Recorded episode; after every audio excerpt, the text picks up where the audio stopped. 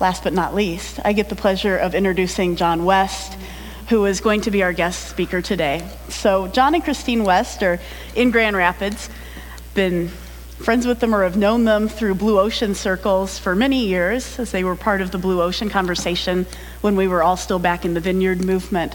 And just really enjoyed them when we connected at one of the, the conferences um, at our church and thought, man, the questions that they're asking are really, really good. And John, having a really, I'd say, a particularly keen academic or theological mind, he was the only person to write a theological response to the critique on Ken's third way. So Ken presented his third way to the larger denomination, and um, they gave a 90 page terrible thing back.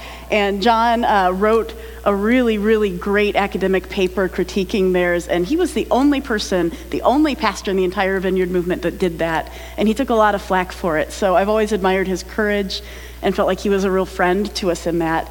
And in fact, I believe some of what he's preaching on today is probably informed by some of that work that he had done. So, John and Christine, um, John was pastoring the Vineyard Church in Grand Rapids, and their views had been evolving on LGBTQ inclusion. And I think it was the weekend after the Supreme Court decision, wasn't it? Yeah, when they said that gay marriage was legal across the country, John was preaching on that passage of Jesus of let your yes be yes and your no be no. And he was preaching on it, and he had a Holy Spirit moment up there as he was preaching, and he felt like the Holy Spirit said, Are you going to let your yes be yes and your no be no on this issue? And so he just had a vulnerable moment and shared with his congregation where he was at. And I think Christine was even ahead of him and waiting for him there.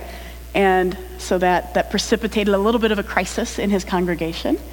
Um, so they now have a new congregation that is like a Blue Ocean church that we were praying for and supporting some during Lent last year.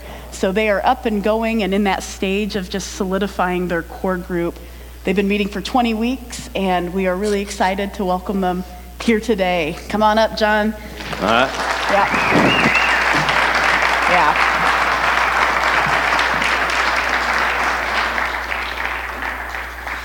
Well, thank you, Emily. That was a lovely introduction. I, I feel honored to be me. uh, um, we, uh, we, we have been meeting for about 20 weeks, and uh, it's been really fun. We so admired this church. You're you're like an older sibling to us. You're, you're like the kind of church we hope to be when we grow up. Well, we meet in a really cool nonprofit theater space right now. We have about 25 people a week. Uh, they charge us $40 a week, so we have really low pressure as far as expenses go. We're just doing it because we think it's fun. We have one mission that's to welcome everybody to the table of Jesus because we believe Jesus welcomed all people to his table. So that's, that's the mission, and we're just looking to live that out every week. And we, we've been saying continually like we're just in we're in this for fun. We're all amateurs. So we're doing it for the love of it yep. because it's fun. So that's who we are and so honored to be here. Um, love the scripture for today. Uh, love your enemies. It's kind of you know it feels a little quaint to remember that jesus had to say that at one time. It's now today we live in a world where that's just a given. You love everybody. You love your right sometimes Jesus is just surprisingly timely. Is it, right? So uh, I noticed, as many of you did probably, that um, there's some animosity in the world right now, that there's some division. I've, I've lost some friends. Uh, some of you may have lost some friends. There's, I've, I've self uh, quarantined from the Facebook. I got off it. I couldn't take it anymore. I just, I've left. My life's better. This is my testimony. I left Facebook and my life is better. Uh, God bless you if you're still on there, but uh, I just noticed that this is a tough time right now to um, to love our enemies. It's it's tough. It's it's tough when we feel like we're not on the receiving end of love. To love, and I think Jesus is just supremely wise and awesome, and has some amazing things to teach us. And so we're going to start with a story of Jesus at table, eating with all sorts of people, and and this is the center for who we're trying to be in Grand Rapids, and I have a feeling it's the center of who you're trying to be in Ann Arbor. This is in Matthew chapter 9, and Jesus has been gathering some followers to him, and there's a there's a debate going in Israel. There's questions going around in Israel, like how can we make Israel great again? How can we make Israel awesome? How can we, how can we make it fabulous? What does it mean to be, what does it mean to be truly Israel? And so Jesus has been gathering people together. And he's walking along, and in the day when Jesus was ministering, there were these people called tax collectors who worked on the behest of the occupying force that was Rome. And they would collect taxes from the Israelites. And they were generally hated. They were viewed as an enemy by the Israel, Israeli people of the day. So Jesus is walking along. He saw a man named Matthew sitting at a kiosk for collecting taxes. He said to him, Follow me. And Matthew got up and followed him. As Jesus sat down to eat in Matthew's house, many tax collectors and sinners joined Jesus and his disciples at the table. But when the Pharisees saw this, and the Pharisees were the kind of the purity party of the day, the purity tribe. When they saw this, they said to Jesus' followers, Why does your teacher eat with tax collectors and sinners? When Jesus heard it, he said, Healthy people don't need a doctor, but sick people do. Go and learn what this means. I want mercy, not sacrifice. I didn't call to come I didn't come to call righteous people, but sinners.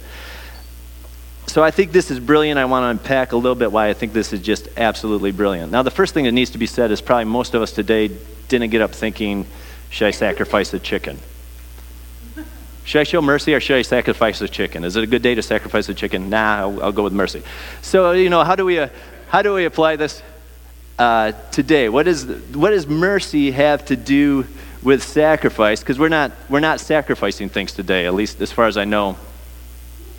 Yeah, sorry if I'm stepping on toes. If you did sacri- if you did sacrifice a chicken today, sorry. But, you know, that's probably not the thing that's really on our, our minds. So I want to begin unpacking this by going into some research that I've just personally found absolutely fascinating. And it's this research around what's called disgust psychology. And perhaps some of you have maybe heard of a fairly famous Dixie Cup experiment. If you haven't, I'll just kind of set it up. We won't do the actual experiment, but I would love to do it, but it's fun. We'll do just a part of it. So become aware that you have saliva in your mouth, that your, your saliva glands are working, you have saliva in your mouth, and then swallow it. How do you taste? Neutral. Is that, is that like really odd or is it gross to swallow your saliva? Maybe if I talk about it enough, I'll give you a little squeamish. It's not too bad. But now, so now again, become aware of saliva in your mouth. Now we won't actually do this, but imagine you have the saliva in your mouth and you and you spit it in a cup. Now think about just slugging it back down. So, so what has changed? Like it's the same substance, right? Same substance, but we actually have a different word for it. It went from being saliva to being spit. And nobody ever thinks, gee, I'll have a cup of spit, right? so something's changed, and the, the great insight of this research is that um, disgust the first thing to know about disgust is that it has to do with being a boundary psychology. It has to do with separating what's me from what's not me. So when the saliva is in my mouth, it's a part of me, and I'm just, yeah, I'm kind of swallowing myself.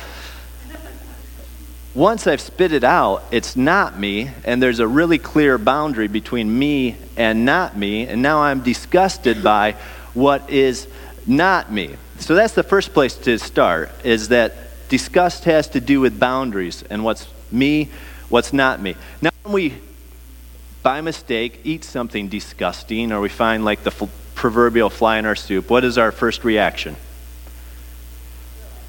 We spit it out. We spit it out, or if we didn't spit it out and we realize we swallowed it, perhaps we'll even vomit it. So, the second thing to note about disgust psychology is that it's an expulsive psychology. It has to do with ridding ourselves of something. We spit it out, we vomit it out. It's exclusionary, it's getting rid of something that's unpure from us who are pure, right? Now, those are the first two things to note. But then with that comes this type of thinking that psychologists, and not disparagingly, call magical thinking because it's intuitive and we just automatically think this way without having been taught to think this way. It's intuitive and it makes sense, and it's evolutionarily speaking adaptive. It's helped keep our species alive. And it has to do with a few things on how we just intuitively reason about disgust. So imagine this cup is just a really pure cup of really good red wine, or if that doesn't do it for you, really good Starbucks coffee. And I'm getting ready to offer you this really good red wine or this really good coffee. And I say, Oh, before I do, I've just got this little eyedropper here with some of my urine, and I squeeze just a little drop in it and say, There you go. How do you feel about it? No thanks. You don't, you don't want to. So, one of the one of the, the ways of thinking about disgust goes is that disgust, contamination, is transferred via contact. Something that is disgusting touches something that's not disgusting, and the thing that was not disgusting or clean becomes immediately disgusting. The second thing to note is there's a bit of dose sensitivity. And it, I mean, my urine's sterile, everybody's urine's sterile, but it's just a little drop, and it's this really nice big glass of wine. Why don't you want it? so, so the second piece of magical thinking has to do with even just a little bit. This is called dose insensitivity or negative dominance. Even just a little bit will make it unclean, will make it unfit, will make it disgusting. So there's contact, there's dose insensitivity, and then there's this thing called permanence. It's like, okay, I get it. I'm I'll try not to be offended. You didn't want to drop in my urine in your wine. Oh, who knew? I'm going to run it through a purifier. And I run it through a purifier. How do you feel about it then? There's something that just happens, even though logically we could probably reason through the, the red wine's been run through a purifier, it's really good now. There's something about our thinking that attaches permanence to impurity. So now the question is why think about this? And to help you with this, we want, I want to do a little fun experiment that I call Think About Your Sin. So, for just a moment, moment think about, um, and we don't have to go real dark. Think about something that you were a little embarrassed about, or think about a time you didn't behave really well. Get that in your mind for about 10 seconds. Everybody got it? Some of you, I know nothing will come to mind because your lives have been so so good. All right, once you got that in your mind, we're going to do it just a little. This has been a repeated psychological experiment, so we, I hope this will work. Got that in your mind? Now look up here and try, don't shout it out loud. Can everybody see that? Try to fill it, finish out this word. All right. So we got S O. Raise your hand if you thought A. Yeah. All right, most of you. Anybody here think you? All right. You guys are the pure ones. Generally speaking, this experiment's been repeated over and over again. We ask people, ask people to think about a moral failing, and you ask them to do this fill in the word, fill in the letter type experiment. Overwhelmingly, people will go with soap. So the reason to think about disgust psychology is because what happens at a physical level, kind of around food disgust or what psychologists would call core disgust, is easily transferred to social bodies. There is a real transference where social bodies can be consumed with purity. And frankly, if you've ever read the Bible, you can think in parts the Bible's fairly consumed with purity. I grew up in a community, and perhaps some of you did, where we really valued reading the Bible, and I still really value reading the Bible. And so one of the things we would do is we would set these goals to read the Bible through in a year. And I had dreams of reading the Bible through in the year, and my dreams would always crash on the rocks of Leviticus. just, just die, just, you know, crash and die on Leviticus. Anybody ever tried to read the Bible through? Straight through? Anybody ever tried to read Leviticus? What's the deal with not eating the, the black kite? I don't even know what a black kite is. I take it it's a bird, but I've never been tempted to eat it. Why do I even care about not eating it? And why is there so much talk about mold and mildew and how to get my house clean if it's been mildewy? I don't know. It's anybody read, read this? So, I mean, to be frank, parts of the Bible is, are a little bit obsessed with this purity thinking, this purity language. How can we be clean? How can we keep from being unclean? And um, if you haven't read it before, just so you know I'm not making it up, just open to a random passage in Leviticus this afternoon and take a read. It's there. It's, it's really there. And so now, I think it's important to be frank and say that's, that's part of the history of the people of faith is wrestling with this thing of clean and unclean. So these things we think about in, in um, purity psychology transfer to social psychology, to social bodies. And intuitively, at least I as a kid did this, and some things I wrestle with sometimes is I wonder, did I just grow up in an unusual place or did everybody have the experiences I did? But did anybody else in this room ever do cooties?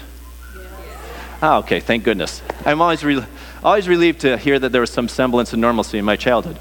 But we just intuitively did these things where there was this group that was a contaminating group. In our case, being a boy, the contaminating group was the girls, and vice versa. Right, vice versa. Did you all do cootie spray? It was invisible spray, like if a girl had sat on this seat, I could shh. I could make that noise. You got cootie shots, and you could get decontaminated. And so, as kids, there seems to be this intuitive thing where we transport this idea of we're clean, they're unclean, we're going to keep separate from them in case we get contaminated. There's the cootie spray, which was, you know, similar to some of the stuff. This sounds funny. Cootie spray similar to some of the stuff in the Bible. But there's like ritual cleansing, right? Ways, ways that you get clean.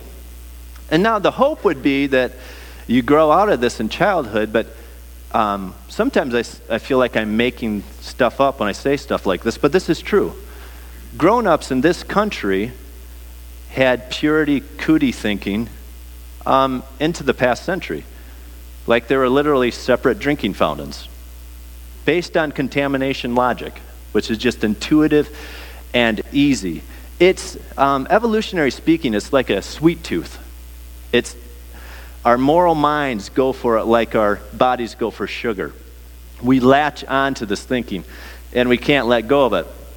So that's why thinking about it is important. And that's why what Jesus is saying, that he desires mercy, not sacrifice, is just brilliant. Because what he is doing is he's giving us a lens to read the whole of the Bible and a way forward in life.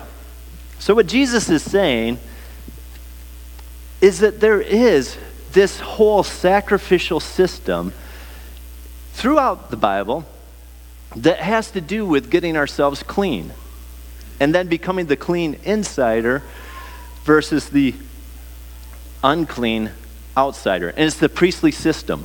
Um, you may be aware that at the temple in Jerusalem, there was these orders of holiness. There was the Holy of Holies, and then there was concentric circles of holiness, ending with the Gentiles, who are really far out there, who are way away from being holy. And at the center, only one priest could go once a year, the very cleanest, the very best of the best, the one who was the one that God really loved.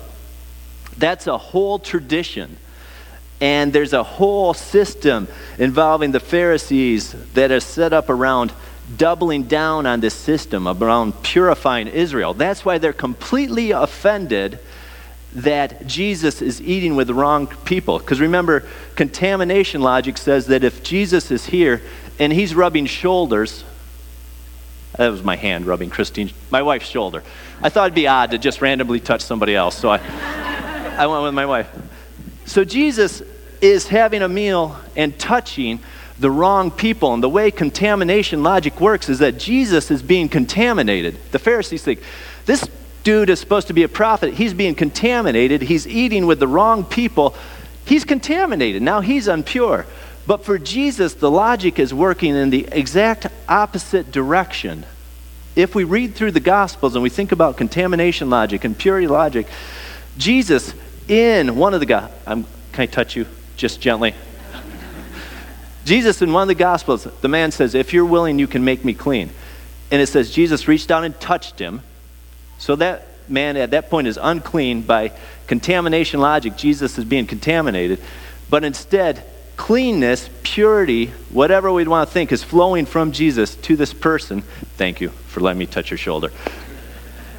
Is, is flowing so that Jesus is embracing mercy and hospitality and welcome. And here's what I think is going on at the deepest level there is a competing visions of how to be Israel. And I might call them the Joshua vision or the Jesus vision. Um, and Jesus is another way of spelling, I guess, the Hebrew name Joshua. And we're reading the New Testament in Greek, so Jesus' name in some way was Joshua, but for comparison's sake, we'll say Joshua and Jesus. Are you all familiar with the story of Joshua? Joshua's fit the Battle of Jericho. Sometimes college bands play it on, Saturdays. Um, but the story of Joshua, here's what I want to say about the story of Joshua. I hope when we read it, the story of Joshua makes us really uncomfortable. Because the story of Joshua is, and listen to this language, the story of Joshua is a story of ethnic what? Cleansing, right? Our language tries to tell us things if we'll listen. Joshua is the story of ethnic cleansing. It's the story of eliminating a group of people from a land. And here's the setup to it. This is the story in Deuteronomy. This is Moses talking to the people of Israel, giving Joshua the charge. When the Lord your God brings you into the land that you are entering to take possession of it, and clears away many nations before you, the Hittites, the Girgashites, the Amorites, the Canaanites, the Perizzites, the Hivites, and the Jebusites. Seven nations, more numerous and mightier than you. And when the Lord your God gives them over to you, and you defeat them, you must devote them to complete destruction. You shall make no covenant with them.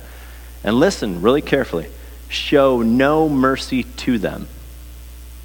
So there's the instructions. So the question we sh- I feel like we should be asking if we're human and we're reading the Bible is, ooh, that's not a question. That's an that's a feeling. I'd hope we'd have that feeling, like, ugh. Right? So then that becomes a real tension. And so here's something that I just want to, as much as I can in a gentle way, drive home. Jesus is clearly, really clearly saying to my mind, I desire mercy, not sacrifice. Not mercy and sacrifice, not hospitality and embrace, oh, and some purity. He's saying, I desire mercy, not sacrifice. Because the, here's the thing about purity logic, purity thinking it is built into us in such a way that it does become an either or. There are faults there are false dichotomies. This is not a false dichotomy. To try to import both and thinking, where, well, of course we need to welcome people, but oh, yeah, we need a whole bunch of holiness and purity too, is going to lead us as the people of Jesus down the wrong trail. It will inevitably lead us to exclusion. It will inevitably lead us to what's called infrahumanization to where there are people on the outside who are not clean, and we're going to maintain our clean boundaries at the expense of the people on the outside. Tracking? Does any of that make sense? All right, good. So here's the thing about Jesus Jesus has read these stories. Jesus knows the story of Joshua, it's his namesake. Joshua means God saves. And so the question is Is God going to save through Jesus like God saved through Joshua with an ethnic cleansing? Is that the agenda? And Jesus, I think, brilliantly and clearly gives a definitive no to that answer. So there's a story in Matthew 14 and Matthew 15. There's two stories. One's called the feeding of the 5,000, and one's called the feeding of the 4,000. The feeding of the 5,000, as you might imagine, has to do with feeding 5,000, and they only counted men. Men at that time. Feeding of the 4,000, you might imagine, has to do with feeding 4,000. And a little bit, if you're reading it just through the first time, you're like, well, this is a little redundant. We've, we've seen this before. But here's the thing the feeding of the 5,000 is done in Jewish territory, it's the feeding of Jewish people. And they collect 12 basketfuls of bread, which has to do with the 12 tribes of Israel. And I believe there's some pretty rich symbolism there about God gathering Israel back together, restoring Israel, the 12 tribes. The feeding of the 4,000, Jesus has moved out of Jewish territory into Gentile territory, into some of the region where Joshua, according to the book of Joshua, uh, committed ethnic cleansing, committed a genocide, cleansed the land. But there's, and it's a complex story in Joshua, but there's still descendants. These are Gentile people. So these are descendants of the, the people that Israel conquered as they came into the land. In the feeding of the 4,000, Jesus feeds them, and then they collect seven, seven basketfuls of bread afterwards, which was the number seven of the nations that, according to Deuteronomy, that the Israelites were to cleanse and to drive out and to commit genocide against. So after that, after this feeding, after this feeding in this Gentile territory, Jesus is in a boat with his disciples, as he often is, and they're having a conversation and he says something that go, gets completely past them. The first thing he says is, Beware of the yeast of the Sadducees and Pharisees. And they're like, Oh, we forgot bread. And admittedly, really, if I was there and Jesus said, Look out for yeast, I don't know what I'd been thinking. Like, who knows?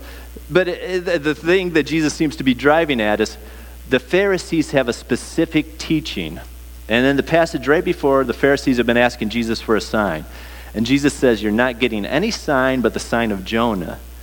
And real briefly, here was the sign of Jonah God's going to have mercy on the people you don't want him to. That's the sign. The people you hate, God's going to be merciful to them. That's the sign. How do you like that sign?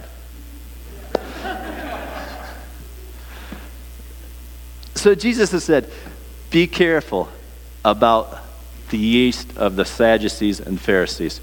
The disciples go, Oh, we forgot bread. And Jesus says this then Do you not perceive and do you not remember the five loaves for the 5,000 and how many baskets you gathered? That was 12 baskets. That's the restoration of Israel. Or the seven loaves for the 4,000 and how many baskets you gathered? That's again seven. How is it you fail to understand that I did not speak about bread?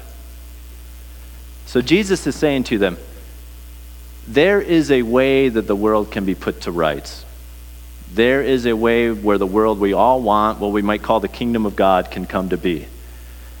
Mostly intuitively, we think it's going to come through some extreme purity, vetting, holiness, where the good is separated from the bad and only the good remains. And I want to say this really clearly. Every culture on earth has that story. Everybody operates out of that narrative. I'll say this strongly just so I'm sure I'm heard. The people who flew planes into buildings on 9 11, they didn't have some narrative where they were wearing the sinister costume where they were the bad guys. They had a narrative where they were purifying and they were committing righteous acts of violence. Every culture in the world has that story. Generally, what we do as humans is we say, but yeah, we, are, we actually are the righteous. Sure, they're telling that story, but we actually are. So, all clear to purify. Jesus is saying, get rid of that yeast. Because that yeast will spread just like yeast spreads through a loaf of bread, and it'll be everywhere. Jesus says, Think about this. The people that Joshua wiped out, their descendants, I fed them. I had mercy on them. I welcomed them. I showed them hospitality. Jesus is saying, really, think about this and ponder this. Learn the meaning of this the God of Israel, the God and Father of our Lord Jesus Christ, is not after sacrifice. Sacrifice always means eliminating somebody, making somebody unclean, so that we, the clean, can feel good. Jesus says, Learn this. I'm not after that. It's not a both and here. I'm not after that. I'm after mercy, which is hospitality, embrace, the feeding of strangers, the love of all people. And so Jesus, because he's brilliant, gave us a reminder. And he gave us a reminder that every week, and I love that you're doing it every week, we could come to a table. And we could come to a table and we could remember that Jesus ate with all people, anytime, anywhere. And he welcomed them. And this was the center of what Jesus was doing. So I want to close with this that I think is just brilliant. And I pray that this will sink in and that we'll have ears to hear. This is from a writer that I just love. His name is Richard Beck. He wrote, Culturally and historically, in many parts of the world, and in the Middle East in particular, it was and is assumed that you are to never act violently against someone with whom you've broken bread. Just let this sink in. To break bread with someone wasn't and isn't a casual affair. To break bread single, signals solidarity, a deep commitment that cannot be treated lightly. We might say that eating together forms a sort of covenant relationship between the two parties. In short, eating together is a form of peacemaking. By contrast, refusing to eat with someone signals hostility. What, and what did the Pharisees want? They didn't want Jesus to eat with the wrong people. They wanted to be able to be hostile towards those people. It signals hostility with the possibility of future violence still a live option. Given this, in many parts of the world, people are prohibited from eating with enemies. Because if you eat with them, you can't kill them later. In light of this, there is a strong association between the Lord's Supper and peacemaking. To break bread with others is a declaration of solidarity and nonviolence the wall of hostility has been broken down in the shared meal of communion. The threat of future violence between the parties has been taken away. So the Lord's Supper isn't merely a ritual. It is, and I love this, it is a sociological intervention. It is a sociological intervention for our just intuitive ways of thinking about purity. By coming to this table and coming with others, we are involved in sociological intervention. It is action. It is mercy enacted. And if that's the case, we should break bread with anyone and everyone in the world, just like Jesus. Amen. Amen.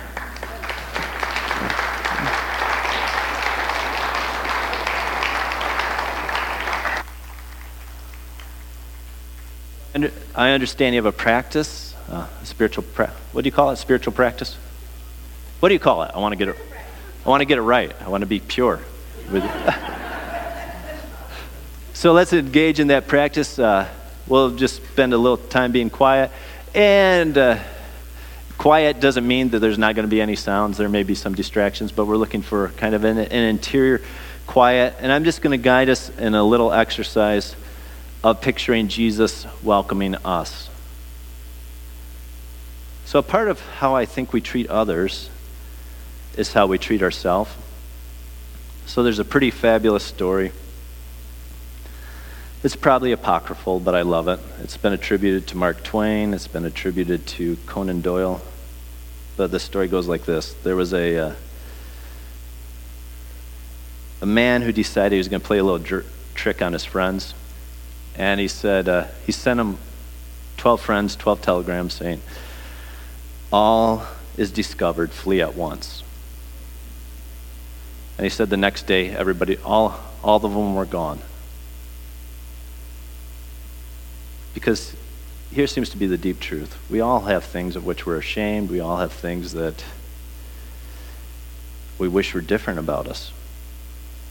It seems to me the invitation of Jesus this morning is to begin with welcoming all of ourselves. So it seems to me what Jesus is saying Instead of all is discovered, flee at once. All is discovered, try to get pure. It seems to me Jesus is saying, all is discovered, come and eat. So, right now, in just the quietness of your heart, picture Jesus as you would picture him.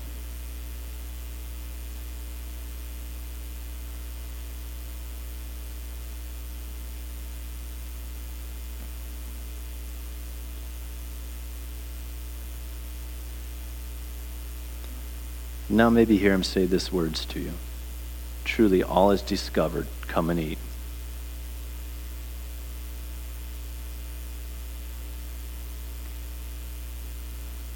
Then, however you might imagine, however you might picture the part of you of which you're ashamed, the part of you that you wish wasn't so, maybe you want to interact with Jesus and say, even that part.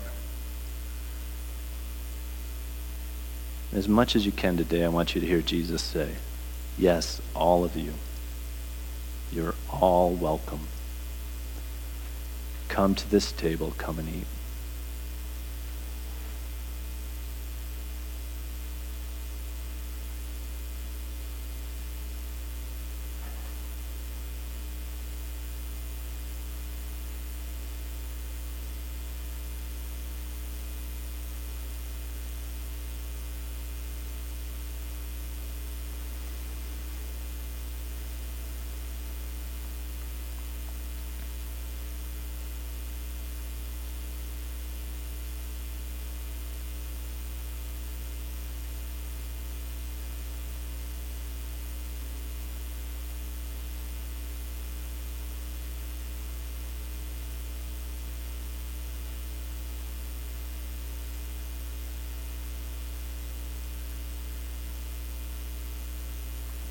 Jesus, we thank you that you welcome us.